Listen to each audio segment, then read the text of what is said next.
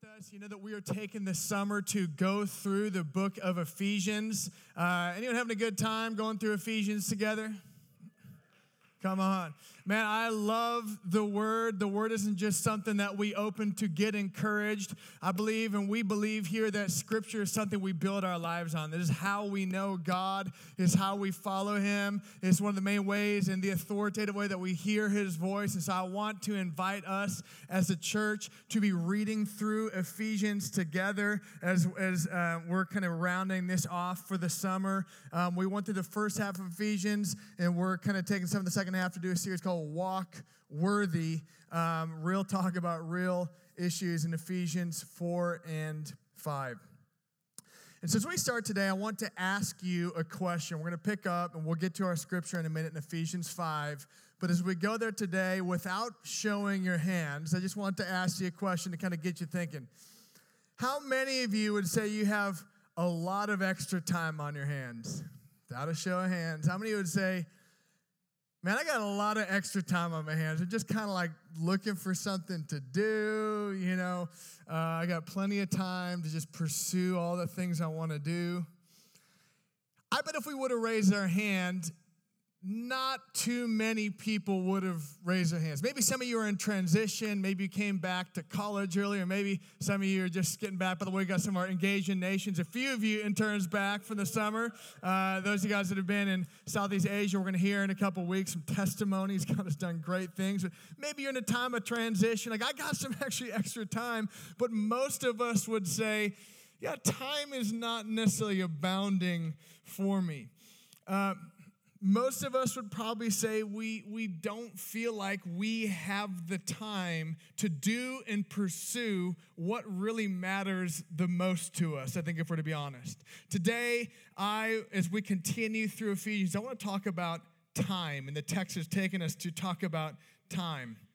And I believe that today, as we look at this scripture, whether you feel like you have all the time in the world but aren't using it, or you feel like you have none and it just all the things you want to do or the things you value or want to make time for just seem out of reach, I believe that God, through His Word, is going to give us some fresh perspective on time. And I believe uh, we're going to leave today with kind of a new lease, if you will, on how we see and view time. And so I want to turn to Scripture and let the Word of God speak to us. Ephesians chapter 5, verse 15 to 17. We're going to pick it up where we left off last week.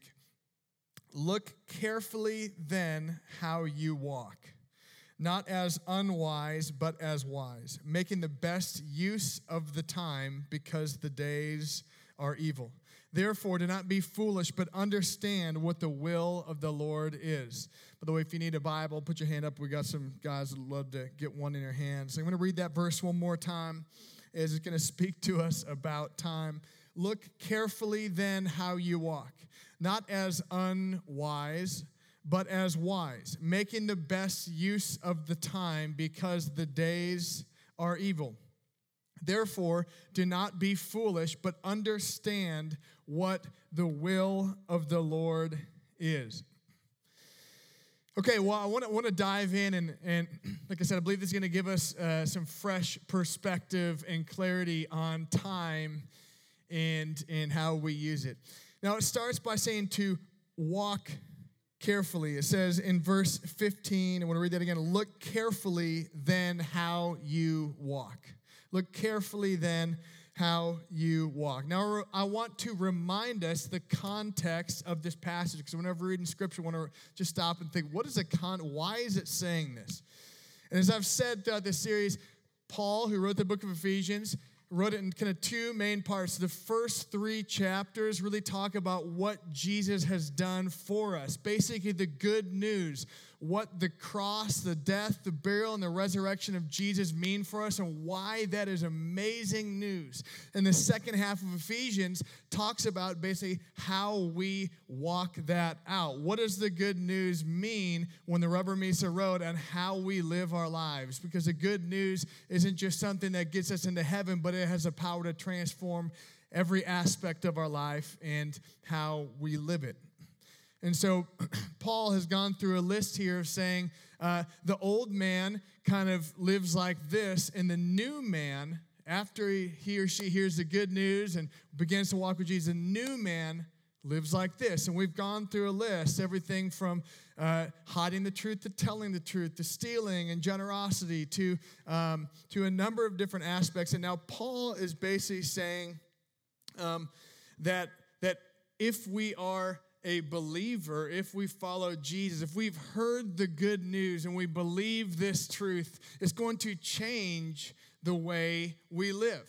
It's going to change our perspective on why we live and the motives, the motives on which why we live and how we view the world. And therefore, Paul is saying, in light of the good news, in light of the context in which he's already been talking about, and we've been preaching through, take heed. Now, that word, uh, walk carefully, that word literally means to take heed or to listen and pay attention. You know, I think a lot of times we're going so quickly through life, just going to the next need, to the next decision. I know we have a, my wife and I have a weekly planning meeting, and it just is like fills up before we get there. We're like, we got this thing and this thing and this thing and this thing and this thing, and we're like, we're both coaching teams, we're doing that. It can feel like we are literally just going from one thing to the next.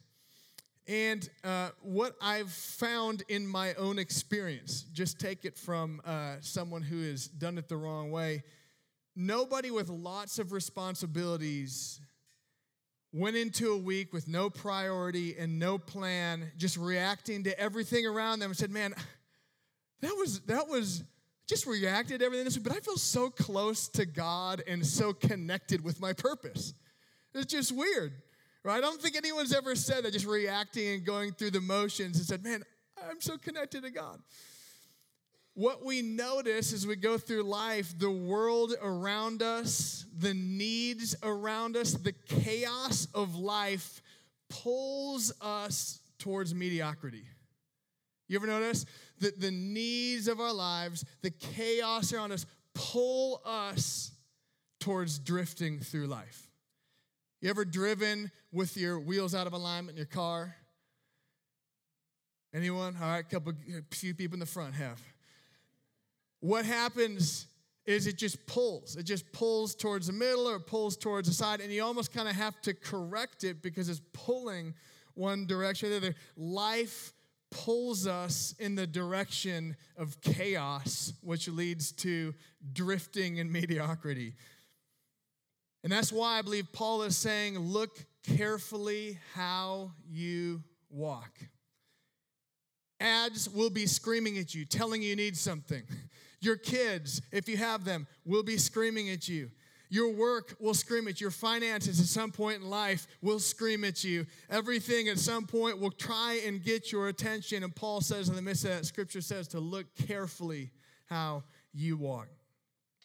We need, therefore, to be intentional. This next uh, segment of verse 15 says it like this says, Look carefully then how you walk, not as unwise, but as wise. That next verse even says, making the best use of your time. It says, not as unwise, but as wise. Verse 16 says, making the best use of your time. Now, notice those words there talking about um, the words there say wise and best. Wise and best. You know, sometimes uh, we're sitting in life, it's like, man, I, I, I don't feel like.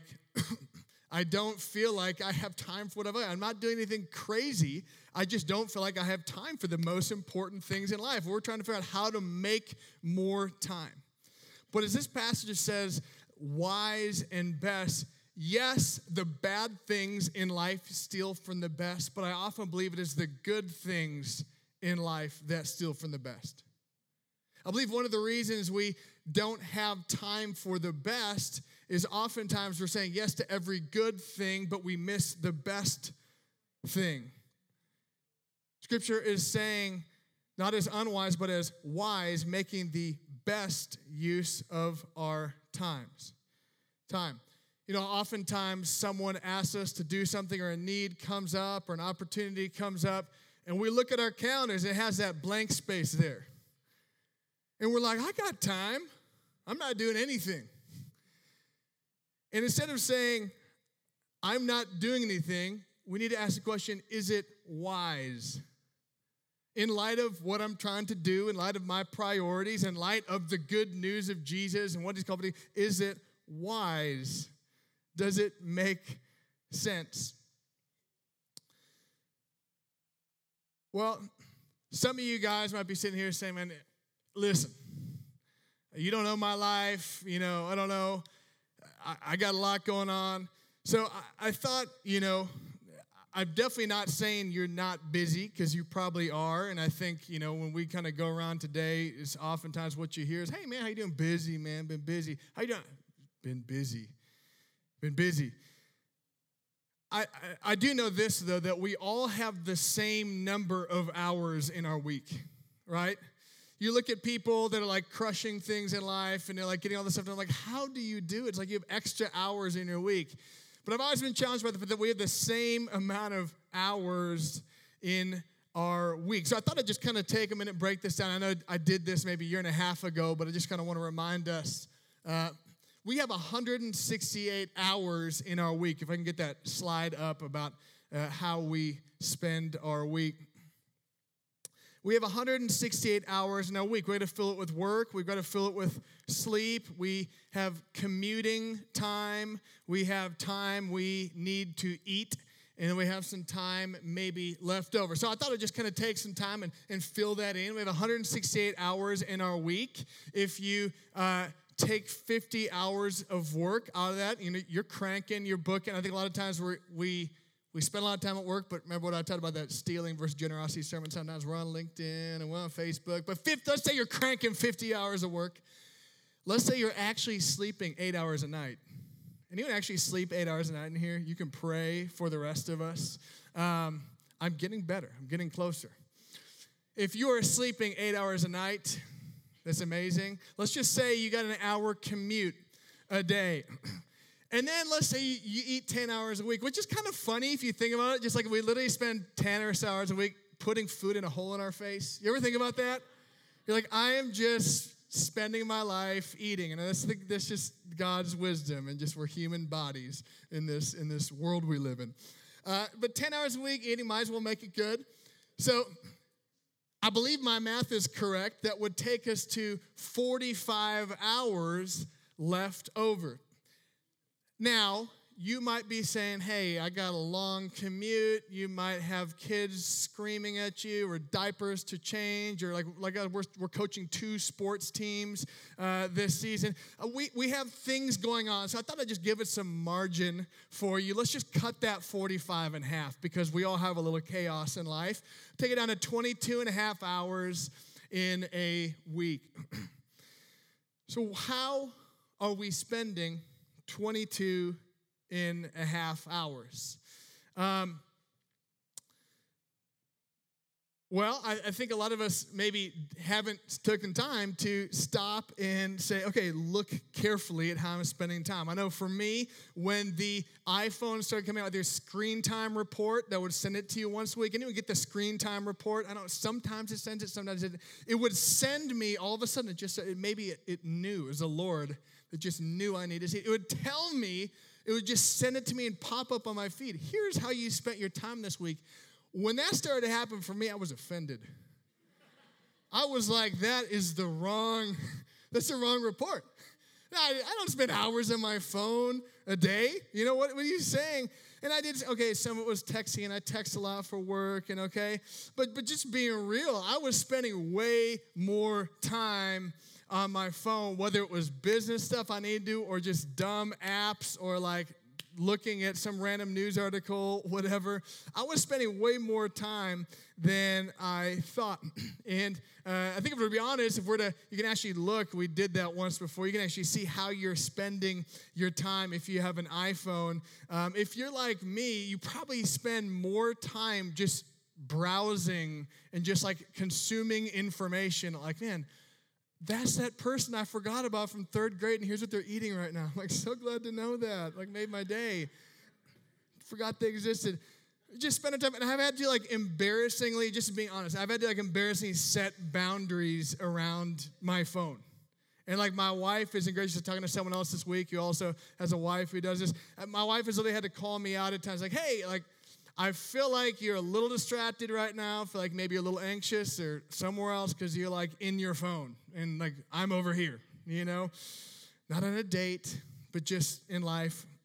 Um, some of us, it's ESPN, you know. Some of us, it's our favorite show series. Some of us are different uh, things. Maybe we tend to binge on. And I'm, first of all, I'll say absolutely, in and of itself, as long as not leading us to sin, there's, there's nothing wrong with those. We're people, and I believe we're made to enjoy things. And so, absolutely not saying there's anything wrong with it. It's kind of more neutral. In fact, it can be at times, if it's in the right way, maybe kind of a filler for us. But um, I have to ask us, though, if, if that much time is always really helping us. You know, sometimes um, we're doing kind of those neutral things, scrolling, looking at our friends from third grade and, you know, trying to figure out what they're doing and like looking at a random person's profile. It's like they would be creeped out if I if they knew I was looking at their profile right now and don't like anything. It'd be weird. You know, it was whatever. We're like going through and, and all of a sudden, I, I think what happens, we can, um, we can go from neutral to negative without realizing it. We start not just kind of wasting our time browsing, but all of a sudden we start comparing. Oh man, they're on vacation. I wish we had more money to be on a vacation like that. Or why isn't my life like that? Or why have they that third grade friend, they look the same, but I put on 30 pounds. What's wrong with me? You know, why am I not there? Or, or maybe we're not comparing, maybe we're jumping into arguments that don't really have any fruit. It's just stirring the pot and stirring the pot, and just, what are they saying? What are they saying? What are they saying? What do they say about this thing? What do they think about this thing? Or maybe it leads us to spending time worrying. I think a lot of us literally just waste time worrying we are projecting uh, and spending uh, mental time and emotions into outcomes that haven't even happened yet. And we're like living in them emotionally and mentally already. As I've said before, worrying is like a rocking chair. You can put a lot of energy into it, but it's not gonna get you anywhere. but if we're to be honest, I think we not only spend our time on stuff, we spend our time comparing, worrying, uh, and, and, and jumping into kind of the, the anger of the day. And our culture spends a lot of time doing this. Our culture does not make it easy for us. As Business Insider articles this, the average American spends 35 hours a week watching TV. 35 hours a week. That's like a full-time job. It's like I go to my work and then I watch TV. It's like I'm, I'm like a professional TV watcher, you know? That is crazy. As a culture, we are filling our lives with things that don't matter. As a culture, we have adopted as normal. If people are spending even close to 35 hours a week watching TV, we have adopted as normal that we fill our lives and fill our appetites and fill our pain with things that don't really matter in the long run. Might say, well, I'm not that bad. I'm not 35 hours a week. I'm just kind of normal. But I want to say, man, looking around at our culture, normal isn't working. Normal's not working. As Christians, it matters how we spend our time. I'm absolutely not saying that some of those things are bad, but what I am saying as Christians, it does matter how we spend our time as believers. And so let me remind us from the text the context in which we're living and, kind of illustrate why that matters. Verse 16 says this making the best use of our time because the days are evil. Again, scripture is saying, look carefully how we walk, not as unwise and wise, making the best use of the time because the days are evil. Now, um, that word time, there's numerous biblical words for time and Greek words, which this is originally written in New Testament. numerous words for time. Uh, one of them was chronos, which more means like moments of time. And there's kairos, which is more like a window of opportunity or a favorable time. Now, this word here, when it says making the most of our time, is talking about kairos. Talking about kairos. It's basically saying we need to make the most of this window of opportunity and this time of favor that we have here on this earth. Let me kind of illustrate it with something. This last weekend, we had a staff retreat. Uh, we just got back last night, went up to the mountains. Y'all got a great staff, by the way. Um, we went on a staff retreat and we took all our family and kids up there. And, and every time, I know I said this before, but every time we travel somewhere with kids, it is like, it's like its own thing. You know, it's like it's like its own day worth. Like we're like, oh, we're traveling out of town. We need to prepare three days in advance. You know, uh, the kids literally want to take their like their entire room. You know, so it's like every possession they want it like reset up in their room how it is, and like every toy. Like we might need this random little thing you haven't thought about in two years, so we'll just take it and set it up. No, we don't allow that. But but literally, if they could have it their way, they probably have their entire room set up you know, in this little lodge place we're staying, right? But wouldn't that be weird if they like set up their entire room and recreated it like right there uh, in the lodge? Or it would not only be weird, but they'd be missing the window of opportunity. It's like we didn't come here to sit in a room and do the same things you could be doing. We, there's mountains, there's people we're here with. Don't miss the window of opportunity by dragging everything you have in your life in a place that's not even home. In the same way, we live on this earth that is not our home. I've been studying First Peter, and the whole theme of the book is talking about that we are exiles on this earth, that we are sojourners, called by Him to, to declare the praises of Him who uh, called us from darkness into light. Earth is not our home. We are not made for this world. We are made for eternity. And in this short life, we have a season of favor. We have a window of opportunity to take that world and God's kingdom and His love and His truth into this world. This passage says the days are evil, and we have a window of opportunity to be the light of the world and bring the love of God in our relationships, in our marriage, and reflect Him wherever we go. As a theologian in the movie Gladiator said, which was accurate, it says, What we do in this life echoes in eternity. In this short life, we have the opportunity to live by faith. In heaven, we won't have the opportunity to live by faith because we'll see Him face to face. We have the opportunity to live by faith. In this short life, we have the opportunity to display Jesus through the way we love our friends and our spouse and our kids. In this short life, we have the opportunity to bring the best news in the world to a hurting world. In this short life, we have the opportunity to impact eternity. We can either sow into ourselves and sow into and, and, entrench ourselves here in this life, or we can sow into what matters the most and sow into God and His kingdom and the relationships He's put in our lives. But it matters how we spend our time. I've never met someone who came to the end of their life and said, Man, I, I wish I would have just like watched more YouTube videos. I mean, I wished I would have just like taken a, like more time at work to make more money. No, people say, man, I wish I would have been more intentional with my kids.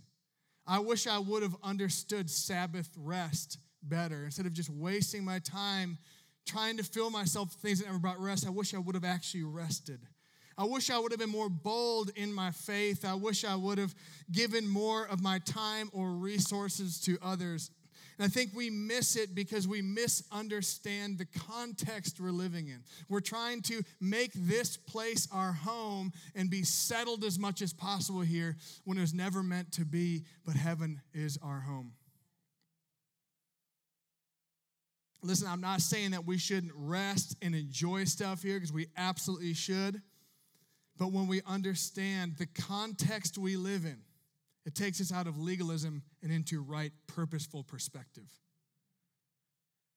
when you understand the context we live in, we understand that our life is too short, our God is too big, and our calling is too important to let go of the steering wheel and just let it drift whatever way it would go. So, how do we take back hold of the steering wheel? I want to look back at this passage talking about our time. Back in verse 16, it says this making the best use of our time because the days are evil. Now, that phrase, making the best use of our time, literally, uh, uh, the, the actual kind of translates a little more accurately to redeeming the time. So, how are we to take back our time? We are to redeem the time. Now, this word actually kind of has an idea of, of ransom. Now, if you're familiar what, what a ransom is, a ransom is to give a collateral or sum of money to buy back a prisoner. And I love the literal picture I see as I study this is that, that we have all around us imprisoned opportunities waiting for us to ransom them back. We have all around us imprisoned opportunities that we can use our time for, waiting for us to ransom them back. Is taking hold of the steering wheel of our time and our lives, and instead of reacting to our schedules, leading our schedule into the purpose that we are here for. Now, if you kind of think about uh, ransom for a second, you buy someone or a prisoner back from ransom with collateral. Now, what is, uh, what is our collateral? How do we ransom back our time? What is the collateral we give for the time we want to redeem and buy back? It's our choices. It's our choice. And I think we all kind of, for to be honest, would say we feel like there are moments in time, if not most of the time, we feel out of control. Like it's not my choice. I'm just doing what the man told me to do, right? Or I'm just following through what I have to do. but I remind us that we have a choice of how we spend our time. We have a choice to how we spend our time and what we say yes to and what we say no to. And even if we're in a career that's crazy, we have a choice to start to make changes or whatever we need to do to uh, pursue the purpose of God. We say yes to opportunities to love and bless, but it also means saying no. I think there's one thing that is more important than saying yes to Jesus. I think it's what we say no to. In fact, I think that the road to walk into our calling may be more about what we're willing to say no to than what we're willing to say yes to. For me, this is not something that came naturally. Uh, I got into ministry. One of the reasons because I love to bless people, I love to help people, and I am a doer. I love to do it all. So I literally have had to have my wife say, "Hey, here's my opportunities. I think this is what God's saying. Just tell me, help me to say no." I called someone this week. I was like, "Hey, here's what's going on. I think I need to make this decision. Can you just tell me that I'm thinking the right way and just help me to say no to this?" Anyone else have a hard time saying no at times? what we say no to may be as important as what we say yes to. And we see that in Jesus. Jesus walked on the earth. He was fully God and fully man. And because he was fully man, he had limited time. So he's living this eternal purpose in this temporary body. And you see Jesus saying no. Peter came to him and was like, hey, don't go to the cross. Jesus said a firm no. He's like, no, no, no, no, get behind me, Satan. I know what I'm supposed to do, Peter, and I'm walking through you to the other side. How about uh, the mother of James and John? If you're familiar with this story, uh, they, they come to Jesus, or she comes to Jesus, and she's like, Hey, can you let my son sit in your right hand and your left hand before the throne for all of eternity? Which I love that. I'm like, they had their mom do the dirty work for them. And they're like, Hey, mom, can you go? like, can you go ask him that we could be, you know? And there's his mom, you know, their mom kind of giving in. And, and Jesus like, no, I'm not going to be pressured by your dysfunctional family issues that you're trying to press onto me, right? You know? Jesus was tempted, right? So he said no to other people's opinions. He said no to people's dysfunction and stopped and didn't cater to it. He said no to temptation. He was tempted in the wilderness. In fact, it said he was led by the Spirit into the wilderness to be tempted. And he said no. We even see Jesus at times, life is busy, ministry was crazy, the needs were abounding. We see Jesus even saying no to people at times so that he can rest. and I love this in Mark 1. Um, God was moving, people were getting healed, and he went, and everyone, I said, everyone was looking for him because the healings were happening, power of God was there. Everyone was looking for him. And so he wakes up, he gets out early, goes spend time with the Father, and comes back, and everyone's like, hey, we need you over here. And Jesus is like, nope, I'm going this way. What? He didn't just give in to every need and every opportunity, he understood the will of the Father. He understood the will of the Father, and he lived it out by the choices he made. We redeem our time by understanding God's will, and we work it out by the choices we make. And that's what verse 17 is alluding to, I believe. It says this Therefore, do not be foolish, but understand what the will of the Lord is. do not be foolish, but understand what the will of the Lord is. You know, there's a difference between knowing stuff and being wise and understanding. And there's also a difference between being passionate and excited about something and being wise and understanding. And I believe what this is saying is don't just go through life reacting to the next thing, but slow down, understand what is going on. You might know a lot or be excited about a lot, but slow down, understand what is going on or what is the will of the Lord, and filled with understanding. Proverbs 19, 2 says this desire without knowledge is not good, and whoever makes haste with his feet misses his way. Proverbs 24, 3 says this by wisdom a house is built, and by understanding it is established. so, how do we understand what is the general will of the Lord, and how does that work itself out in a busy schedule? I want to uh, read a passage and use an illustration here. Um, Matthew 6 33. Jesus is teaching people. He's saying, you know, a lot of people um, are worried about what they eat and drink and where, but he's saying, no, for you as believers, he says this you seek first the kingdom of God, and then all these other things that you're worried about and pursuing after, all those things will be added to you. If I can uh, get our illustration out here, thank you guys. It's, it's the choices we make and what we choose to pursue first that help kind of dictate the outcome of uh, our purpose and our faith. Thank you guys for the, uh, the illustration. I got a few jars, potatoes, sands, and rocks for you. So let me tell you what in the world I'm about to do. um, so this represents our life and what we're doing. These nice uh, potatoes here. Any sweet potato fans out there? These sweet potato fans, these sweet potato fans, these sweet potatoes represent the most important things in our life. Maybe our, our intimate relationship with God, uh, our relationship with those closest to us, whether we're married or, or kids, or just the closest friends along with us, or the community that we're walking with. the most important things are calling.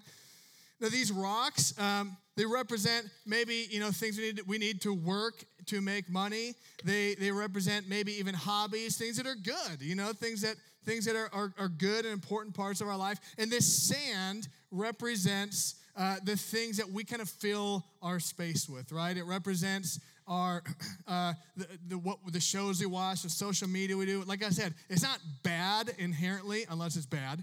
Uh, it's not bad inherently, but it's kind of neutral, right? So, um, so let me kind of illustrate this. So, what we often do because we're tired or we're anxious or whatever, we kind of start with what we think will relax us and, and kind of make us at rest, right? And so we take this and, and we kind of like, okay, I'm gonna start with this and just kind of browse and get caught up for every friend in my life on social media and kind of watch all the shows. And then we're like, okay, dang, I gotta get to work. I gotta make some money, and I got a few bills I gotta pay. I gotta gotta put those on top.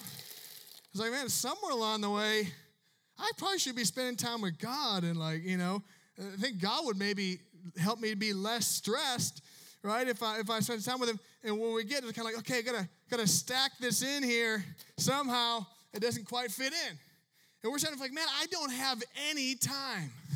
I don't have any extra space in my life. I don't know how certain people work jobs and do this and make money and love Jesus and have a healthy marriage. I don't know how to get there. So I want to kind of put that in reverse. Now we got the same sized uh, cup of life. We all have 168 hours in our life, right? So let's start with the big rocks. So let's start with saying, hey, on any given day, I'm probably going to be an anxious person or whatever your deal is. So let's start with, man, I need Jesus because I'm made for him. He is, he's, the, he's the vine and I'm the branches. I'm made to be connected. Fruit comes from being from connected with him. So I want to start with him. I want to start with being connected with him. Then, man, we're walking with God. We're, we're trying our best imperfectly to, to live from connection with our spouse or those people around us. We're trying to make prioritizing the right things. And then say, okay, I got that schoolwork to do, I got the bills to pay, I got the job to do. We gotta we gotta put this in and fit this in. Oh, look, it, it fits around that. It's kind of nice, you know? Hey, look, I've been walking with Jesus. I'm living my purpose. I'm paying my bills. I'm going to work. I'm going to class, whatever I'm doing. Look at that same amount of stuff. Look, I got some time to, to watch the show I want to watch, right? I got some time to kind of do the things I want. Look at that. Come on. With a little space left on top, even a little extra margin on top.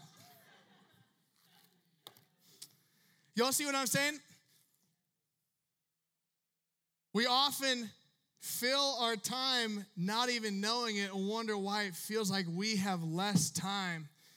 And scripture calls us to seek first the kingdom of God, and all these things will be added to seek first the kingdom of God, to seek a heavenly Father that knows your needs and will give you peace, to seek a heavenly Father that will that will bear fruit in your purpose and fruit in your marriage and fruit in your in your friendships and fruit in your in your workplace to start with him and his purpose. Say, God, what do you want? Because if I put you first, you make a way for the rest.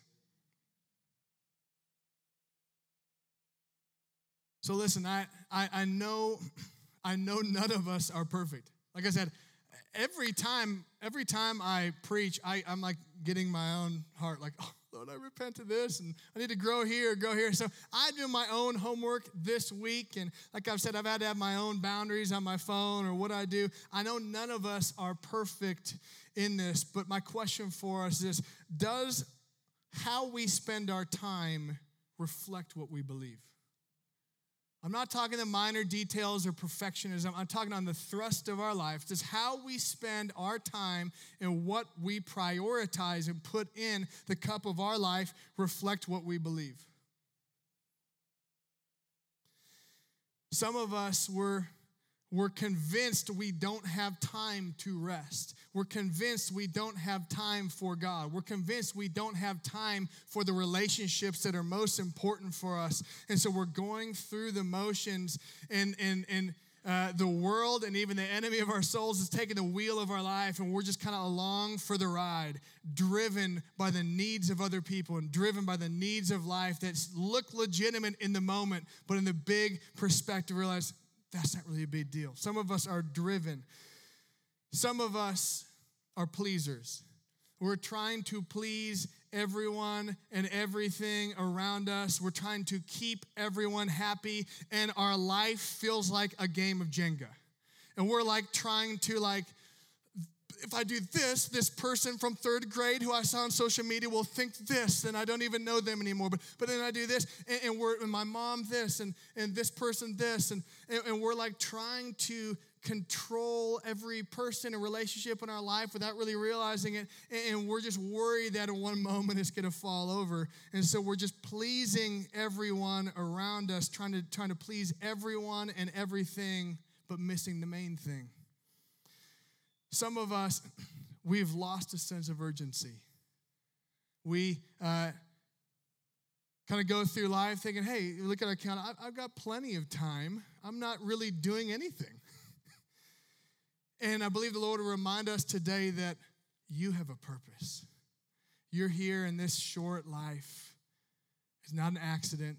You're breathing here today. It's not an accident. You are gifted by God. It's not an accident. You are in the workplace or the neighborhood or the relationships you're in. It's not an accident. You have a purpose. So rest along the way. Take Sabbath. Watch a show. Whatever. That's that's not what I'm saying. But some of us need to be reminded today that we have a purpose.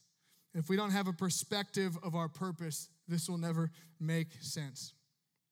So my question for us is this no matter what category you fall under, I just mentioned, will we continue to live our time reacting or will we lead our time? Will we react to the needs and every uh, thing and person around us, or will we leverage our time in this short life for the kingdom of God? Will we leverage our finances and our relationships and our emotional energy and our words to sow into eternity so we stand before Jesus? We'll say, that wasn't perfect but that was worth it. That was worth it. Will we take a hold of the steering wheel of our life and our time and kind of guide it off those bumps on the side of the road back to the lane, or will we continue to drift?